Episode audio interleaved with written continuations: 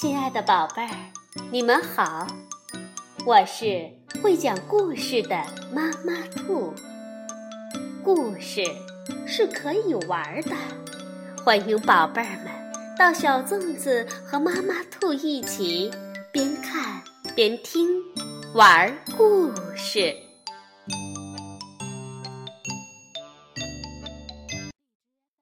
宝贝儿，晚上好，欢迎收听妈妈兔的花样故事。当孩子们只顾着体育运动，把功课丢在一边，成绩单就会告诉爸爸妈妈，他们都隐瞒了些什么。今天我们就来听《贝贝熊系列故事之成绩单大麻烦》，是由美国的斯坦伯丹、简伯丹绘著，孙志芳等翻译，新疆青少年出版社出版。这天是熊王国学校发放成绩单的日子。当小熊哥哥班上的同学吃过午饭回到教室的时候，每个人的桌子上都放着一个大信封。大多数同学都立刻坐下来，从信封里拿出成绩单看了起来。除了小熊哥哥，他只是坐在那儿盯着信封发呆。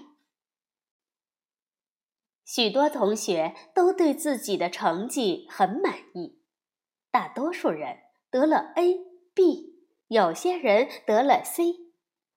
但是小熊哥哥盯着自己的信封，就好像它是一颗快要爆炸的炸弹。他拿起信封，慢慢的把成绩单从信封里一点一点抽出来。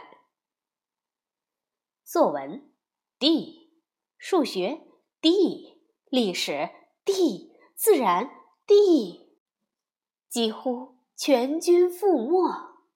小熊哥哥每科的成绩都很糟糕，除了体育。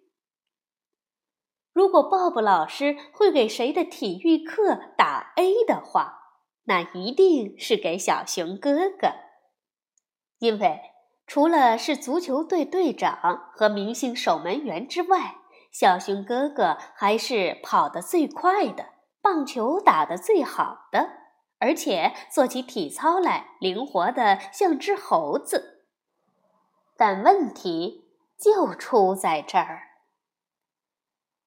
小熊哥哥深深地陷入体育运动里，其他学科成绩往下滑呀滑呀滑。这并不是一夜之间发生的事儿，熊爸爸和熊妈妈本来应该预见到这个结果，但是由于种种原因，他们没有。现在小熊哥哥深深地陷入了这碗浑水里，那么深，眼看着就要没到眼睛了。放学的时候，小熊妹妹正在等校车，她拿到了一张很棒的成绩单，正想告诉小熊哥哥，他大声喊道：“哥哥，哥哥，你猜怎么着？我得了3个 A 和2个 B， 这是我最好的成绩了，我从没……”但是他没有把话说完，便停了下来。小熊哥哥脸上的表情告诉他，他的成绩很糟糕。小熊哥哥的眼神直愣愣的，走起路来像个机器人。他们上了校车。小熊妹妹最好的朋友丽子故意问：“哎，你这个呆呆的朋友是谁呀？”小熊妹妹心不在焉地说：“哦，拿了个烂成绩单。”小熊哥哥坐在过道边上，两眼直勾勾地盯着前面，就这样一路到家。熊爸爸看小熊哥哥的成绩单的时候，熊妈妈和小熊妹妹就从隔壁房间偷看他们。怕爸爸发怒，小熊妹妹用手捂住了耳朵。不过，熊爸爸还没有发火，当然，只不过一开始没有。紧接着，树屋里爆发出有史以来最强烈的吼声，它震动了地面，它摇动了大树，它把小动物们都吓得纷纷钻回自己的洞里。熊爸爸说了所有爸爸在见到一张如此糟糕的成绩单时都会说的话。这是我见过的最差劲的成绩单了，太过分了，太丢脸了！想想，这竟然是我儿子的。那么，熊爸爸瞪着小熊哥哥说：“你自己有什么要说的？”我想，我会被关禁闭。小熊哥哥紧张不安地望着熊爸爸，熊爸爸咆哮着说：“就这样，禁闭，禁闭，禁闭，禁闭！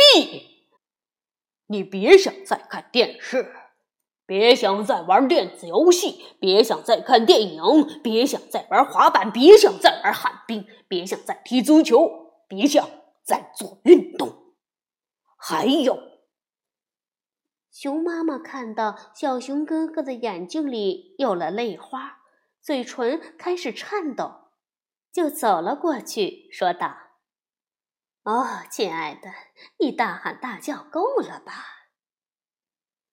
妈妈转过头对小熊哥哥说：“但是，你爸爸是对的，宝贝儿，在你把成绩提高之前，你就别想出门了。”小熊哥哥说：“但那要花好久的时间啊，我好像永远不能出门了。”熊爸爸坚决地说：“就这样，没什么好商量的。”熊妈妈看着小熊哥哥慢慢爬上了楼梯，回到自己的房间。她知道小熊哥哥的房间里到处都是那些不允许他在成绩提高之前玩的东西：滑板、旱冰鞋、足球、棒球和棒球手套、游戏机，还有墙上贴着的运动明星海报。小熊哥哥没有在自己的房间里待多久，就又下楼了。妈妈并不觉得惊讶，他几乎能看到小熊哥哥头上顶着一片乌云，从一个房间晃到另一个房间，就像丢了魂儿一样。小熊哥哥注意到，熊爸爸刚想打开电视，熊妈妈就盯着他的眼睛，摇头暗示说不。小熊哥哥出了门，坐在台阶上，熊妈妈也跟了出来，坐在他旁边。熊爸爸和小熊妹妹从里面看着他俩。熊妈妈对小熊哥哥说：“你要知道，这不是世界末日，亲爱的。”“好像就是。”小熊哥哥无精打采地说。“不，你只要把分数提高就可以了。”熊妈妈劝说着。那天的晚饭很沉闷，看上去就像一家人都被关了禁闭一样。熊妈妈和小熊妹妹很快将桌子收拾干净，好让小熊哥哥写作业。熊爸爸扫了一眼报纸，对熊妈妈说：“嘿，你看，现在正上映的片子不错，不如我们去一次。”但是熊爸爸并没有说完，因为熊妈妈皱着眉头，摇了摇头，暗示说不。他们怎么可能留小熊哥哥一个人在家和分数纠缠不休，而自己去看电影呢？第二天，小熊哥哥被关禁闭的消息很快就传开了。听到这个消息，格瑞兹梅尔教练很失望。球队马上就要参加几场重要的比赛，他们要是没有了明星守门员，就少了几分获胜的把握。放学后，小熊妹妹走进厨房，苦着脸跳上椅子，窝在那里。熊妈妈见了就说：“哦，宝贝儿，你这是在发什么愁啊？你又没有被关禁闭。”小熊妹妹说：“我是没有，可是我就像被关了禁闭一样。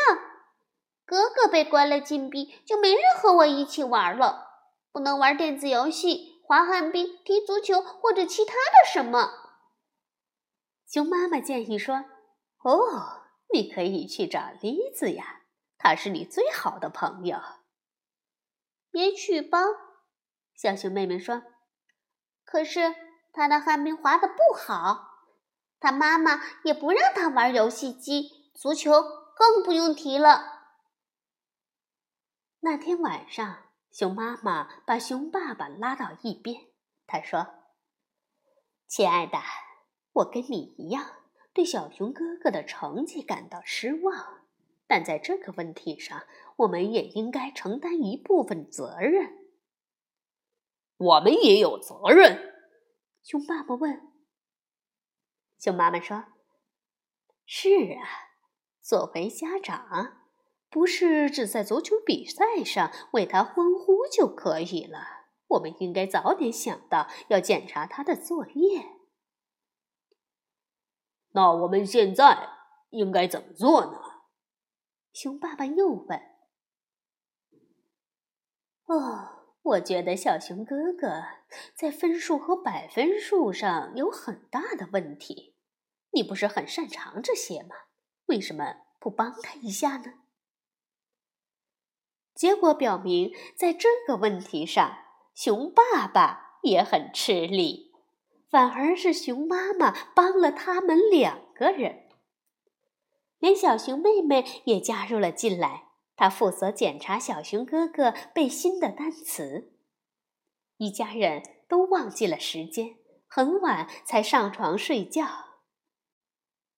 第二天晚上，除了往常的家庭作业，小熊哥哥还要做一个太阳系的模型。